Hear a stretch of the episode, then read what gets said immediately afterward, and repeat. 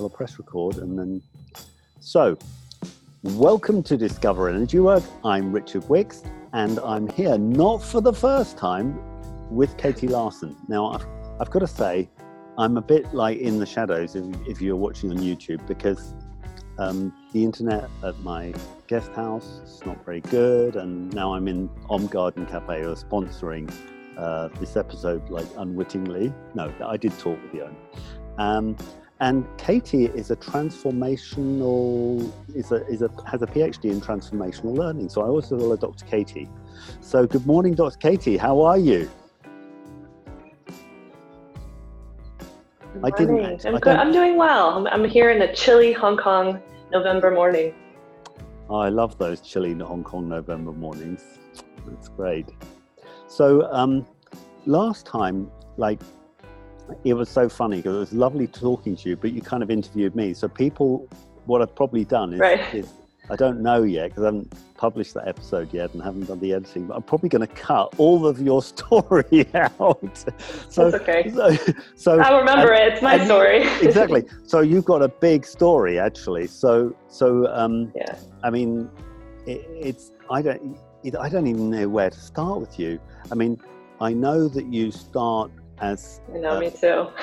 really early. So do you want to just like let firstly introduce like you're a transformational coach, a tra- you're you're a doctor in transformational learning. You're a coach for sure. I'll give you my pro- professional highly, credentials. Highly sensitive people, and and yeah, give us your pro right. professional credentials? I'll give you my professional credentials and then I'll go back in time and, sh- and show you how I got them.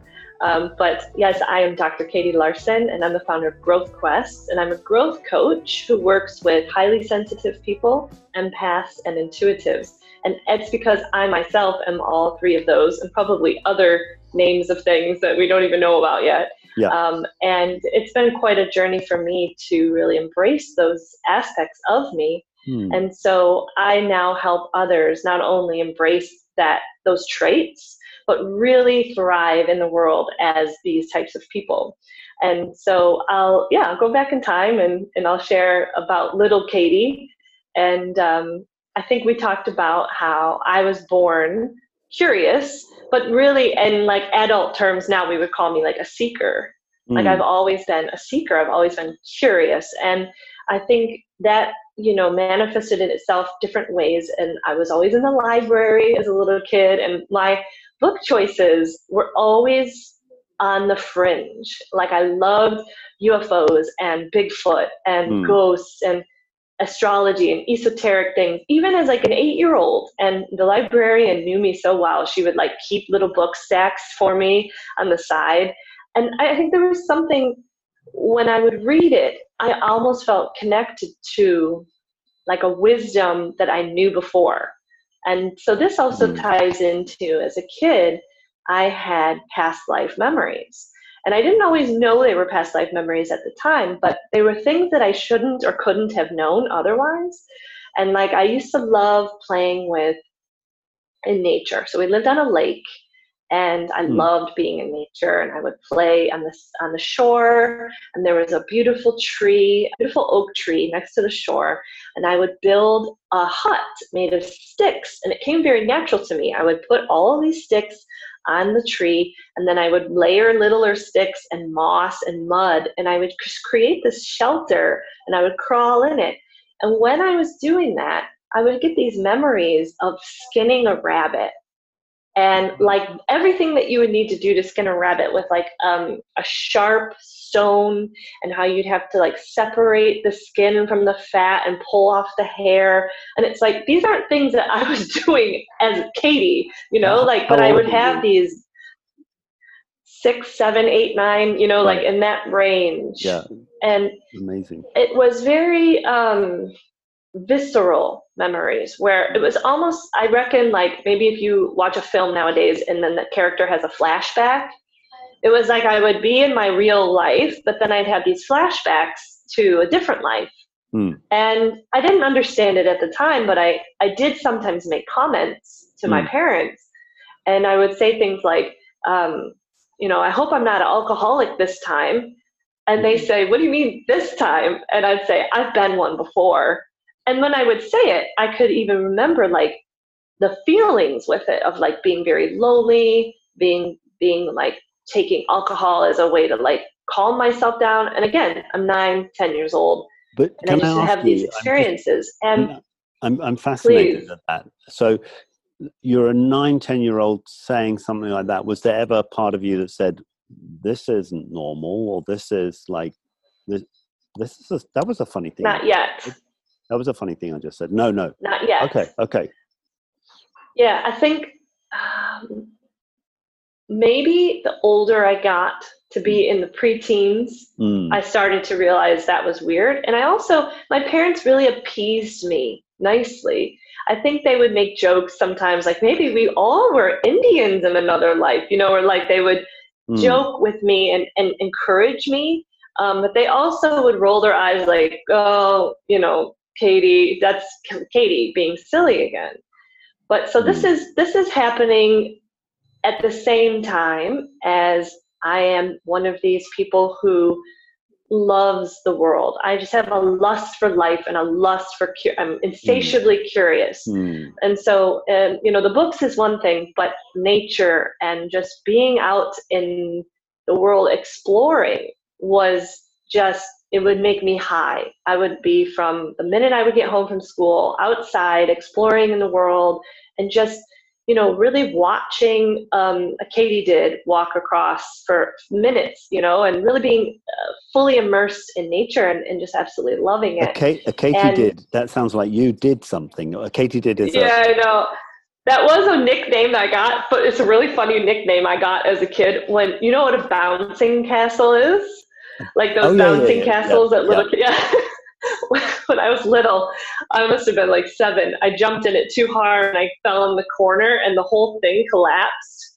And then they say, "Who, who broke the bouncing castle?" Oh, Katie did. Katie did. Oh. Katie did. And so it was one of my nicknames for a really silly reason. but yeah, that, there's a bug. There's Oh, also right. a bug called a katydid, and we had a lot of them but Oh, by um, our house growing up. They're just basically big uh, green leaf-shaped bugs, and Oh. I just loved them. And um, I just I loved. I also felt connected to animals Hmm. and just non non speaking things like trees. Hmm. Um, and I felt like I could feel their energy. And it's interesting because now I understand it from the em- empath perspective. Hmm. Um, but then you just think it's normal. Like everybody can feel this. And Right. I think these are just some of the signs I have as, as a young person that I was able to pick up on these these energies. And I also was able to pick up on moods. Um, and I could I also have what I now know is synesthesia. And so this is actually part of your book when you were mentioning layers, the Mm, layers of perception. Someone with synesthesia experiences connections with senses and perceptions that maybe somebody else may not. So Mm. for example, when I taste something, it has a shape associated with it, and I could draw the shape very easily Hmm. or when I walk into the room, I could map out the feelings in the room of the energy. Um, and I even could tell like that person's dense, that person has a dense energy, and that person's not in a good space. This person has a light energy. And I also thought that was normal. Right. Right. And but Can also I? Can I give? maybe didn't have phrases to it. Sorry, I'm I'm being awful, but I, I want to give my book uh, everybody. It's called Dow's DNA, and because it's people won't know that. And uh, yeah, I mean totally. And I think, but I think you know what's funny is I think that's where we want to go. Exactly where you are. I think we're all trying to. Um, intelligence is is actually. Um, I've got a good term for you. It's been going through my head, um, which is um, intelligence is where we're able to see things from more than one direction.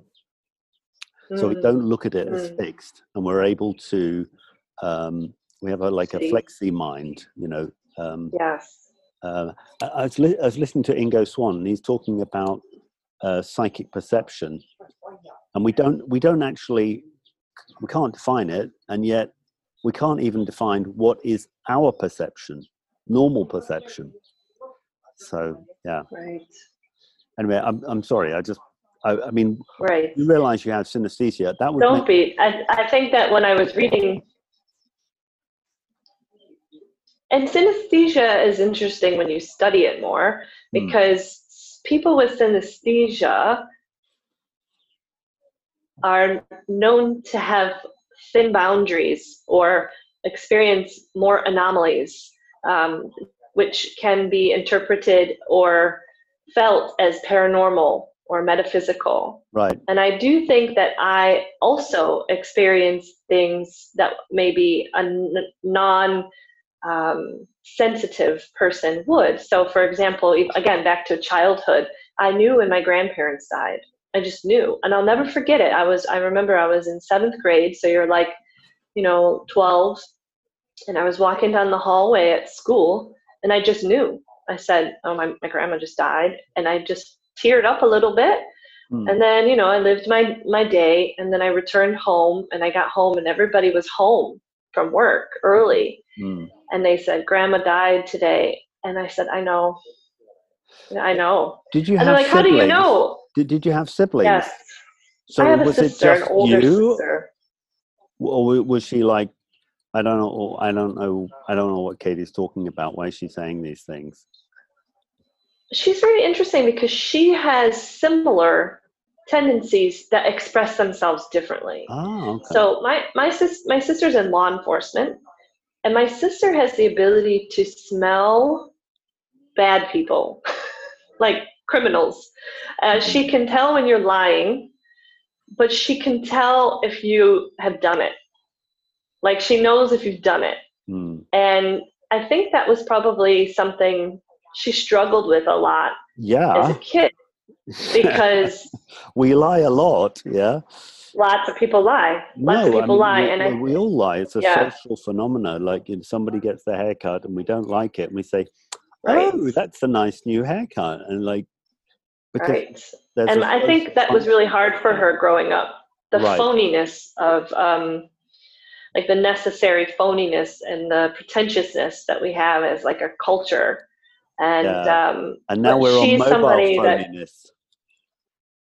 That, yeah.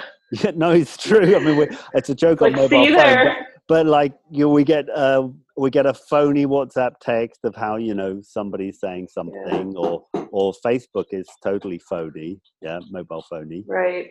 Um, yeah, that's a really good. Yeah.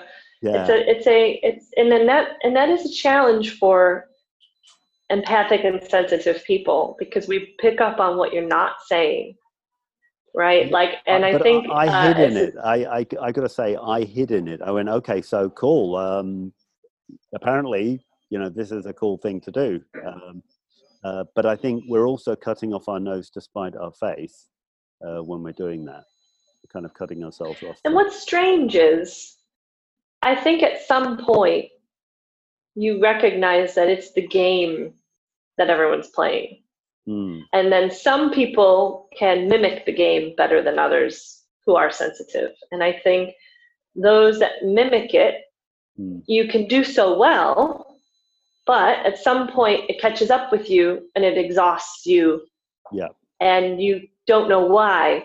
You can't pinpoint that's the reason it's exhausting you because you're playing the game right? But at some point you realize oh i'm not living as authentically as i'd like to be but it can be so exhausting you have to play the game or you would be so constantly exhausted yeah i think i, would, I mean like uh, knowing you've got a science background, I'm thinking like that would be such an interesting study uh, to see, you know, to, for example, put a test together where you get people to be phony and you check their stress levels after being phony and you check them to just being themselves and check their stress levels.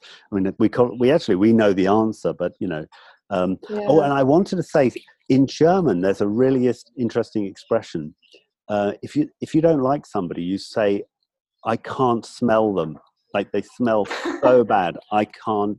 Don't just don't bring them in. They stink. Yeah. That's cute. Um, yeah, and I've and okay. Actually, let's keep going with smell for a minute, though. Yeah, Can we go yeah, with yeah, smell? Yeah. Yes, sure. Because um, all right, let's go to particle wave. Right. So as we all love in energy work, we constantly think of energy as frequencies, right? But as we also know, energy can be particles. And one of the particles that we're picking up on when we are communicating with somebody is their pheromones.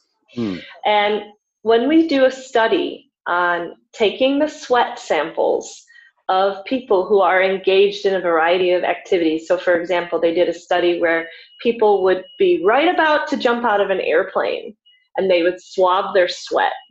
Yeah. Mm. And then they give that sweat to um, a subject.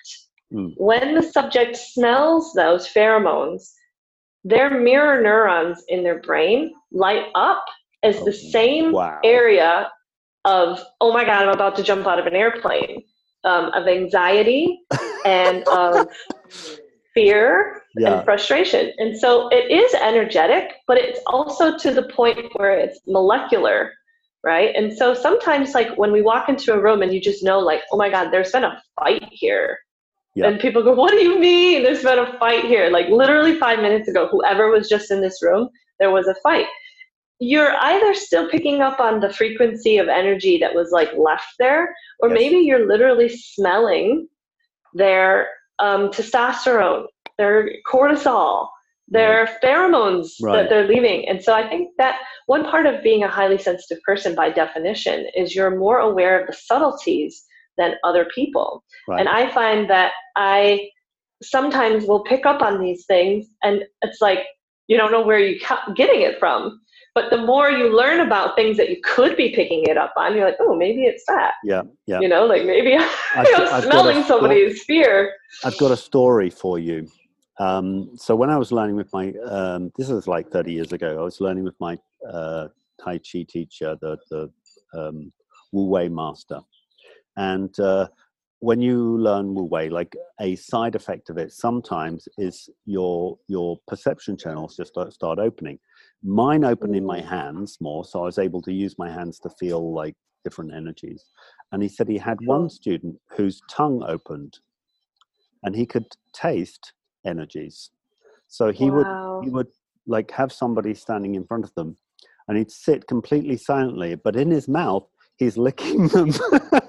in his mind, he's licking them. and he would get uh, impressions, and he could do it. He could lick people from a distance. It sounds a bit weird. It's really funny. Um, but no, not at funny. all. I have a follow up story. Keep going. Keep going. Yeah, I, well, no, it was so funny because he said like you know everybody's holding their hands and it looks like they're doing something. This guy's kind of way more impressive. he's sitting completely silently and just you have a problem there, and then oh you have a problem there. So interesting. Um, so uh, that was his his magic tongue, as it were, his um, his psychic tongue and see, I love these stories because it's like you just have to trust that that's your thing, right? Because you know, I had a thing once where um, maybe about five or six years ago, I was just becoming more brave to test my natural born intuitive abilities. Okay.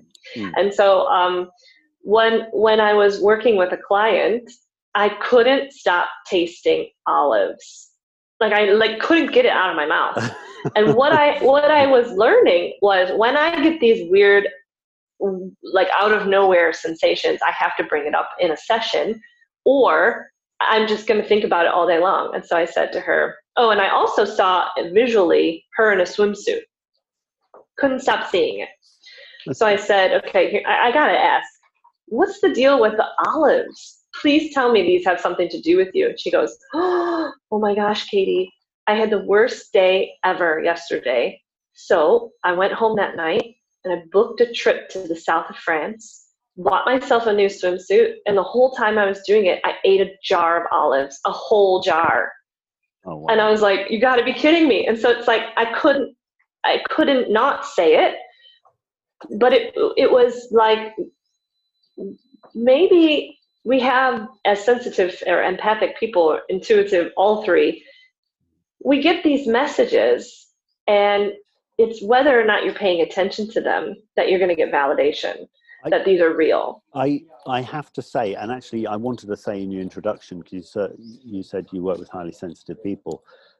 I, I have to say, like how we deal with our own sensitivity depend is so massively influential on our mental health um, Very and yes. whether we're going to be a success because uh, you know we talk about edison and einstein and uh, jobs their success comes from seeing directly like oh i have a vision i, I have to do this yeah i mean if jobs you know had stayed in business school i think he was in business school instead of like focusing on calligraphy and like that sort of stuff, we wouldn't have Apple. Um, so, right. Uh, and he didn't go, "Oh, this is crazy. I shouldn't be doing this." It's like, yeah, no, this is something I need to do. Um, and so, like, I see, I see you as so important and so key what you're doing, and especially, which is kind of like Thank like you. to go because we talk really about your childhood in a lot of ways. Is you know this we need to nurture the kids that they're okay with right. what they feel yeah because adults i'm right. not. I mean i'm still i'm still dealing dealing with my own issues um, and what i feel and trying to fit in with with society. In some ways i kind of you know withdraw because it's like and we always will i think. yeah, yeah i think you always will yeah. Because we're a minority right by statistics. We are only 20% of the population um, and maybe it's higher but you know with original studies and follow-up right. studies it seems we're, we're about one in five Hmm. So it's like one in five of us are feeling the world stronger, deeper, and more intensely than the rest of the 80%. And so I think for me personally, always what gets everyone's attention first about high sensitivity are the squeaky wheels. It's the annoying stuff. Like I, hmm. you know, mine is always my physical senses are heightened, and sometimes that's really annoying to me. Like my poor husband, like he can't get certain brands of deodorant because I'll be like, get away from me. Like that deodorant doesn't work for me. Go get the other one that we know works. You know, like because it's just too intense and it's too many oh I, weird I, smells. You know. Yeah, yeah. But but what happens is we tend to pathologize the squeaky wheels because we say there's something wrong with me, I, I'm oversensitive. Um, and this goes both emotional sensitivity yeah. and physical sensitivity. We want to be like the 80% who don't have the problems because those squeaky wheels, they're the ones that really need our attention. And so sometimes I think those squeaky wheels are great because they get us into recognizing that this is a cluster of traits that's not only well researched, but it's also really positive. And like you mentioned, Steve Jobs and a couple other people, like high sensitivity has been called other things throughout history, right? Like we are the visionaries, we're the healers, we're the storytellers, the creative, the priests. Yeah. We're those characters that make the society run. Mm. And if it weren't for our extra abilities, like we wouldn't have been as successful as we are as a population of humans, right?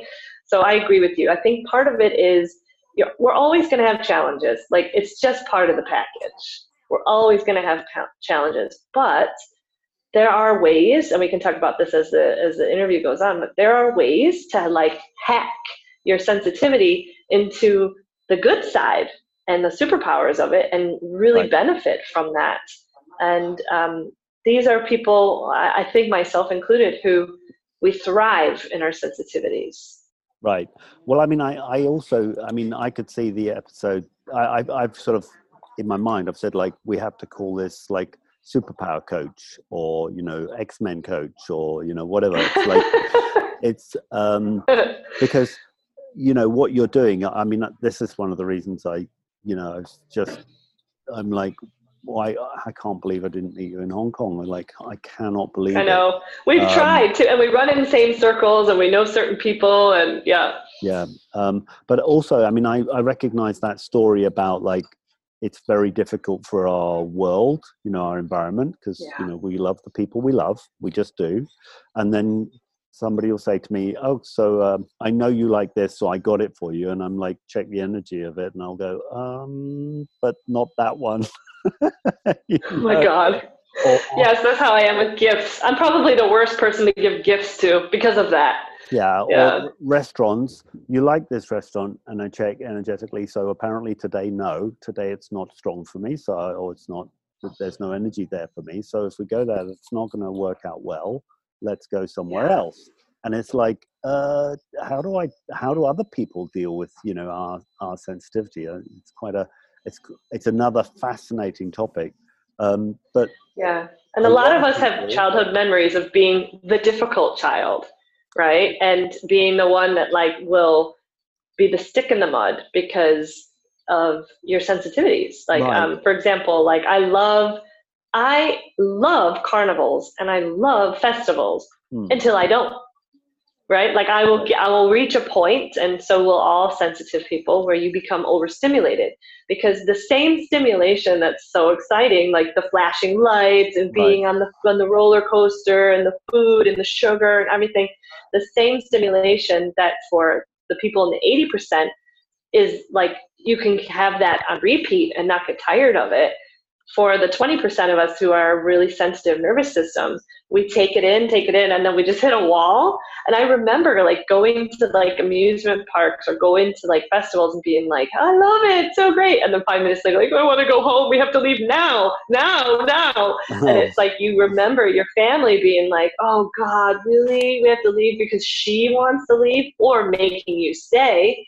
And then you feel really overstimulated and then have a terrible time and it's almost you know semi-traumatic well, yeah and you so shut down we, yeah, we can gonna... be difficult mm. yeah i i mean um, there's two things which come to mind uh, about that one of them i forgot um, but well you know it, i haven't forgotten it's gaslighting so essentially we, yeah. early on like know what you're feeling is not real and then we start right. to tell ourselves know what you're feeling is not real. Like you somebody walks in you got a feeling about somebody and you go but like that guy is a really good guy you know? It's like i remember um, yes. father had a business colleague and i was like it's got the blackest energy and it's like so nice.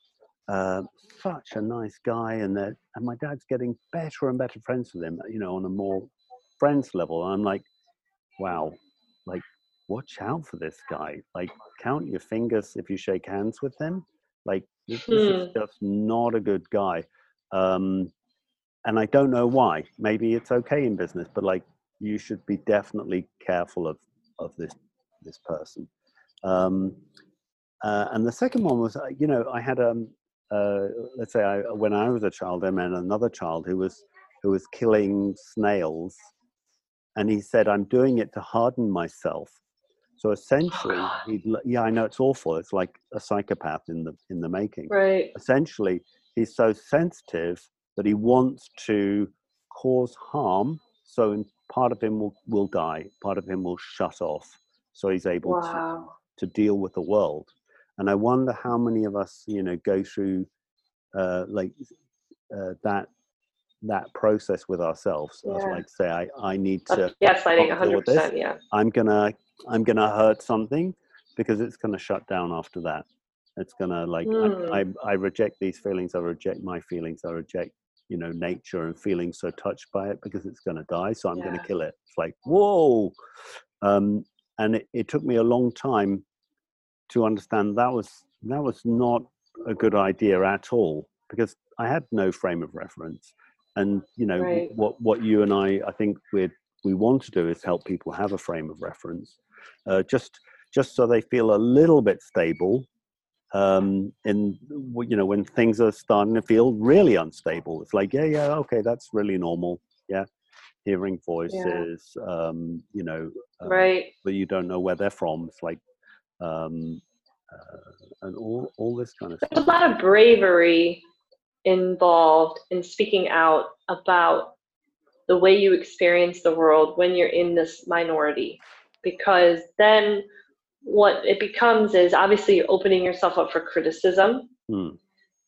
right? And that hurts more as a sensitive person. So you feel people's criticism more and you do gaslight if you're not comfortable enough because you say, I experienced this. This is my phenomenological truth of the world. And then someone says, Well, I've never experienced that, so that's not true.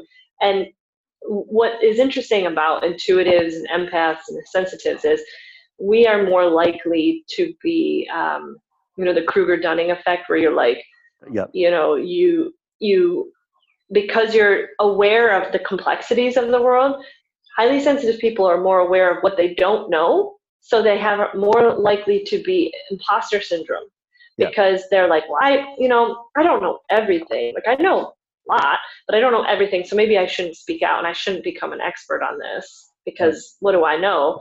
Whereas, you know, somebody who doesn't know what they don't know is like, I'm an expert, listen to me, right?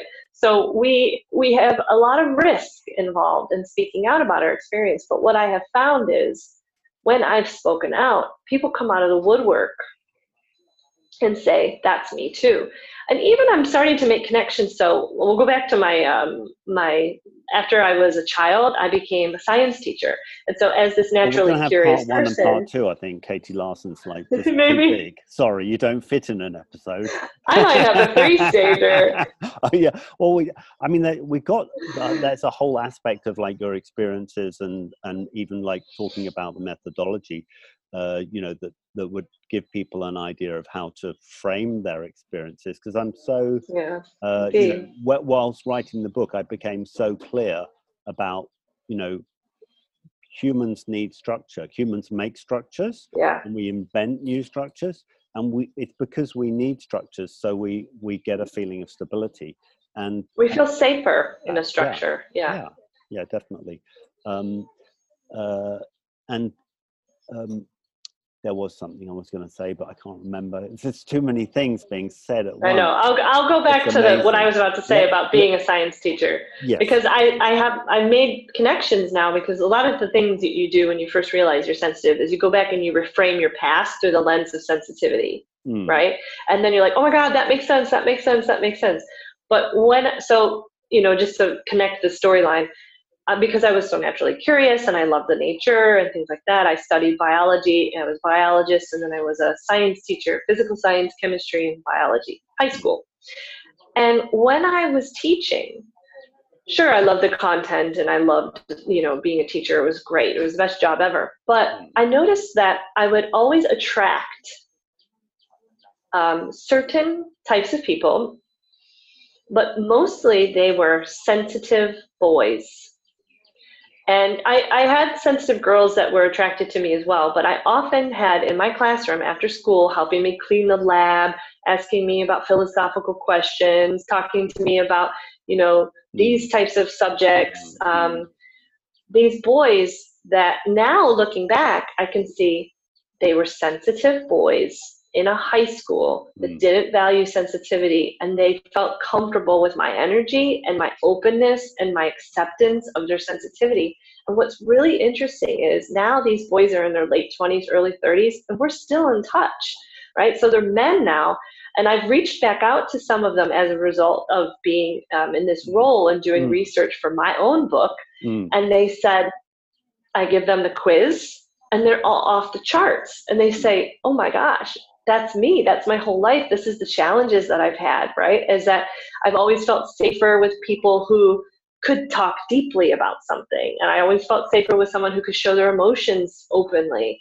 Mm. and it's like i find now looking back like i always wondered like why did i have this like handful of characters mm. that were my people as a teacher? Why did i attract these kids? And now looking back i'm like they felt safe in their sensitivities with me. Wow have you, have you, this is a test that that uh, is that like an open test? Like, can anybody find that? Because I mean, I think if I yeah. if I said to people like, well, first of all, if you if you think you might be sensitive, I didn't even know there's a test. Like, that's so cool. Yeah. Um, yeah, there's a test.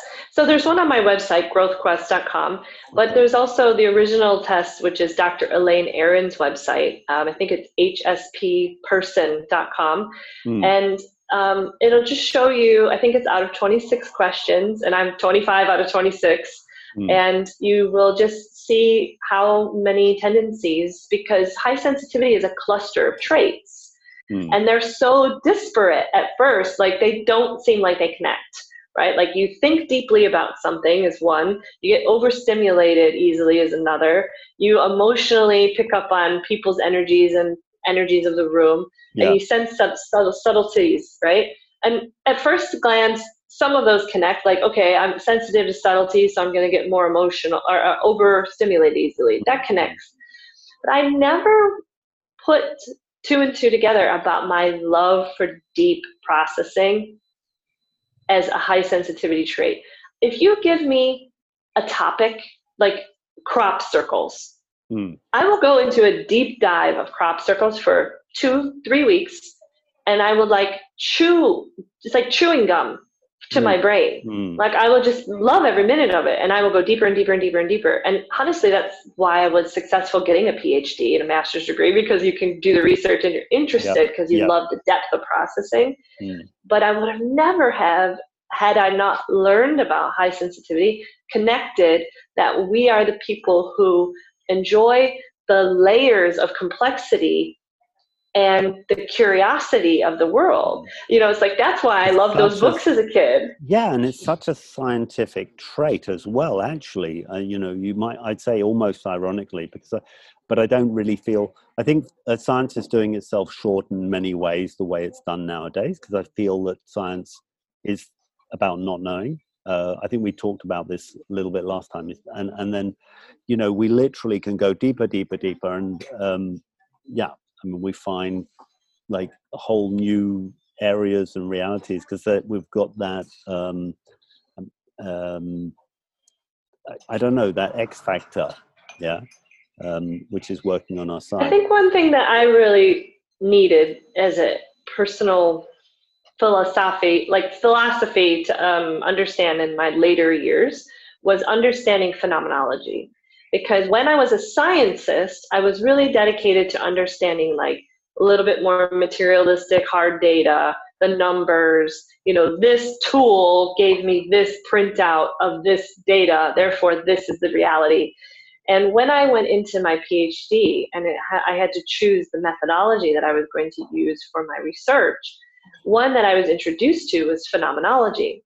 And now, for anybody that doesn't know that word, and it's such a fun one to say, phenomenological truth, right? Phenomenology is just the study of direct experience. Mm. And in reality, that is the beginning of all knowledge is mm. somebody had direct experience with something, they communicated about it, and then there's studies that snowball out off of that and some of those studies they can now acquire hard evidence or like you know tools and ways to measure it and that's great. Yes. but some is only pure direct experience. And that's the side of me that i was like not as strong in is trusting that phenomenological truth. Right. And so i really went to that direction. It's almost more of a humanities based research of understanding people's stories because when you understand people's stories that's the truth.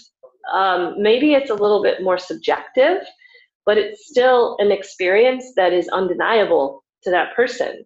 And if that's you know now we learn more and more like okay we're in the 20% we're in the minority. So think about every other type of group of people that are in little minorities. And if we're really truly listening to their stories then you're getting phenomenological truth that is so much more important right. to understand than whatever data you have in the majority. Because if you're sitting here and people are telling you, like, you know, I'm telling people, like, I've seen a ghost, I've seen an elf, I've seen this, I've seen this, yeah. and it was very real, and people, you know, but where's the data? Where's your photo evidence? Where's the things that I can measure? But it's still truth. Well, I like. Right. I do like what Winston Churchill said. So there's two responses that I have to that. Winston Churchill said, "Statistics are very revealing. They're like a bikini. They're very revealing, but they hide the most important things." Yeah. I don't know that one. That's good. Oh, oh I mean, I'm paraphrasing him, but um, also, you know. Um, uh, Ingo Swann. I'm going back to Ingo because I'm just a big fan of Ingo's. I like Ingo Swann he, too. He he was in uh, in the um, uh, being a, a, subject for psychic research, and psychic research, as you as you can almost say, is like it doesn't go looking where psychic phenomena is. It says we want to bring it into the laboratory where it really doesn't happen very much, right. and then say, well, look, it's not happening here, so that it doesn't exist. It's like, it's not uh, real. Hey, dummies, yeah. And, and Ingo said, Well, let me tell you my process. Let me tell you what I was what I was going through as I'm trying to perceive this. Because although I didn't get the target, when I now know what the target is, I was going through a process and actually I was I was getting hits. and then from there he became this uh, sort of psychic superstar that then became part of the Stargate um, uh, psychic spying thing. But I mean, um, uh, yeah, right. And and the other thing is like when when somebody is seeing ghosts or seeing um, elves or seeing whatever, and they're kind of freaking out about it can they reach out to you or, or you you say like okay first yeah. thing, go and go and see a psychiatrist yeah get get some medication for that no i think that um, what part of my certification is um, a coach for spiritual emergence and so this is people who are feeling like they're going through an awakening of reality or perceptions like they have experienced something anomalous like um, a peak experience. So this can be anything from, like you just mentioned, seeing those ghosts or or elves or or whatever, or an altered state of consciousness, mm. or Kundalini awakening, or these things that you may not be as familiar or comfortable with, and you need someone to talk about with this topic. Um, I personally, when I had um, an altered state of consciousness with psychedelics, um, it blew my mind, you know, in a good way. Uh, and I, at the time, it had, I had no one to talk to about it. And I did a little research about um, integration therapists. So um, one thing that has been really well done in the U.S. is is a lot of research in psychedelics and, and positive, safe ways to explore psychedelics has, has come out of all of these therapists who are qualified to help you understand your hmm. experience mm. and really integrate it. Because it's one thing, I think my generation, maybe even more than your generation, has really been encouraged to collect experiences, right? And hmm. we did, especially pre COVID, like we did it all but then like now we have to integrate it and some of us don't know how to do that. And so luckily for me i had someone help me integrate this psychedelic experience into my psyche to understand like wow that was trying to teach me about this and this was trying to right. help me understand that. And i couldn't have done that without her. And so i felt so strongly about that that's something that i wanted to help other people with and so that's something that i have studied. And it's um, important to me because what I have found is when we have those peak experiences, we get a taste of the vertical dimension. And I can tell you what that is in a minute, but it's like once you get a taste of the vertical dimension, you want to live in it all the time, and it's impossible. Right. So you have to be able to integrate that into your life and use the wisdom you've gotten in this amazing realm to give you meaning and purpose. And it is possible. You just need someone to help you sometimes. Right. Or give you the tools to do it yourself. I, I you know, it's an interesting thing because for me, uh, because some people think, oh, I want to experience this, I'm going to take psychedelics, and I, I'm like, well, I, I really haven't had a psychedelic experience ever, yeah, um, and I, I feel like, it, I mean, I feel like it's certainly something to be a little bit careful of. I mean, I think they're amazing experiences, but you do sometimes really you need therapy afterwards just to kind, kind yeah. of like put it in some sort of frame and get your stability back on this world. I mean, uh, I've had a couple of students over the years who's been uh, they well, the drugs drug-induced psychosis, and they they were retired at 20, 23. Right. Were, like the state retired them and said, "Yeah, you'll never be able to work." Yeah, um, right. and it's partly because I mean I didn't know how to help them. Um, yeah, uh, and um, uh, so so there's definitely two aspects. There's certain I know there's a thing about like oh you know everybody's going oh you got to do ayahuasca and it's like uh, no you don't actually yeah I can see sometimes it's a good experience but I've met as many people who've had I know I've I've met less people who go and say oh it's going to show you what you need to know and mine was a horror trip I needed a horror right. trip for whatever reason and that was really terrible. I'm never doing that again. I'm like, okay, well, yeah, all right. So it it, it is not necessary. It, it is going to show you sort of what what you need to what you need to know. You know what? That is an amazing episode. We have got to have a psychedelic episode and talk about it from in more depth yeah. because I think I think people like Carlos Castaneda and so on. Uh, what I felt with that, with that was like, oh, he really had a guide. He really had somebody who who was holding his hand the whole the whole way. Yeah. Um, and people now said, yeah, yeah. So I'm going to take this. I'm going to do that. And I'm like, uh, yeah, I don't think it's a party drug. I think I think yeah. things with psychedelics is it's not a party drug, and it's more of initiation. To be honest, I think it represents more of a ingestible initiation that, mm. in all likelihood, and I mean, mythology shows it, that was probably historically done in ceremonial aspects where it was a rite of passage and it was a initiation into this metaphysical realm or this other way of thinking about reality that allows you, you to see beyond the veil right? And i think if if you treat it like a party drug and you're doing it you know in a irresponsible way and in a way that doesn't honor what it's actually meant to, to give you then it might take advantage of you and make you feel terrible, right? But I, I do feel like it's a wisdom teacher. Yeah. And I think through my own experiences and then also other altered states of consciousness that don't derive from drugs, but from meditation or, or hypnosis yeah. Um, or, you know, variety of things, you realize, okay, there's more, there's more than what we see, right? There's more than what we see and we get tastes of it. And some people can do with the crumbs and they're fine. And some people want the whole pie, right? And I think there's everybody's in between. So it's like if you don't want or ever need to feel like you're going to do a psychedelic or whatever, I think there's plenty of other ways to enter into these other realms that will give you the same taste. Right. You know what I mean? Yeah. Yeah. Yeah. I mean, uh, yeah. That's. I mean, that's just a massive um, area.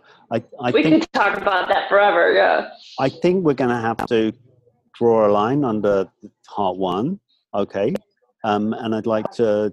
Um, I'd like to continue with you in part two. I don't know if you can do it like you know soon so we can have them like uh, sequentially like in the in sure the but i mean i i just want to really want to thank you for uh, taking the time today and sharing like i mean we've done a, a little bit of a deep dive in your background but i, I want to do that because i think the stories that you're you've had as a child will be relatable by certain people or parents yeah. who've got kids who are that difficult child and they're like you know we, i think perhaps even um, we call um, there's a certain percentage let me be careful there's a certain percentage of autism and uh, asperger that is um, perhaps uh, uh, related to this this area and i you know if you if you've given a, a parent an idea of how to deal with it yeah really like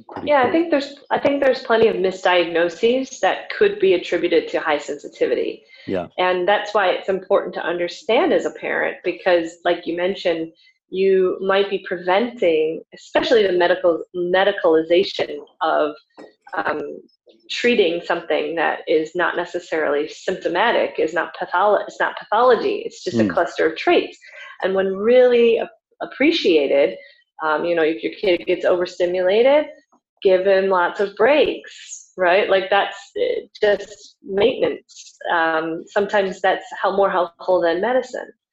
Um, and so just understanding these this quality. And I think if, if you're a parent, I would recommend Dr. Elaine Aron's book, The Highly Sensitive Child. If you're an adult, I would recommend Dr. Elaine Aron's book, The Highly Sensitive Person. Mm. Um, and these books are the best primers, the best um, introductory right. of what it means to be highly sensitive, and you'll learn so much about yourself. And really, most of us will, who are sensitive, as soon as we read the introduction alone, you go, "How did I not know this? How did I go X years without knowing this?" And so, I would recommend them. And then someday, when my book is free, um, out in the world, I will recommend my book, The Sensitive Journey, but it's going to be a while before I finish it. Yeah, well, take your time, but I'm, I think it's going to be. Um, I mean, I'm just talking to you, I think it's going to be fascinating, even if it's just a series of your stories. Um, one thing I'm interested to talk about, and we're going to have to put this off to next time, is talking about how a highly sensitive person um, perhaps perceives entities and what's sort of the because like once you go like there's something there and everyone goes, no there isn't i'm like i mean i've been in um uh, you know the family constellation. And i've go yeah there's there's, oh, yeah. there's there's something there. Just where that person isn't standing just next to them there is something there. And, it, and it's not being spoken of. And in that frame it was fine. But i mean like you know in so many other frames like people are like whoa what you know right. what's he taking? You know um but, but we can talk all about that. Yeah i, I have plenty of stories on that. like we're going to be like talking for hours which is so cool. So thank you very much for today and uh, thank you let's uh, let's do a pause so i went on talking with uh, katie for another hour uh, well 40 minutes and uh, you'll hear that next week and i'm really looking forward to sharing that with you um, so keep on discovering energy work. I'm Richard Wick signing off and wishing you a fantastic life this week.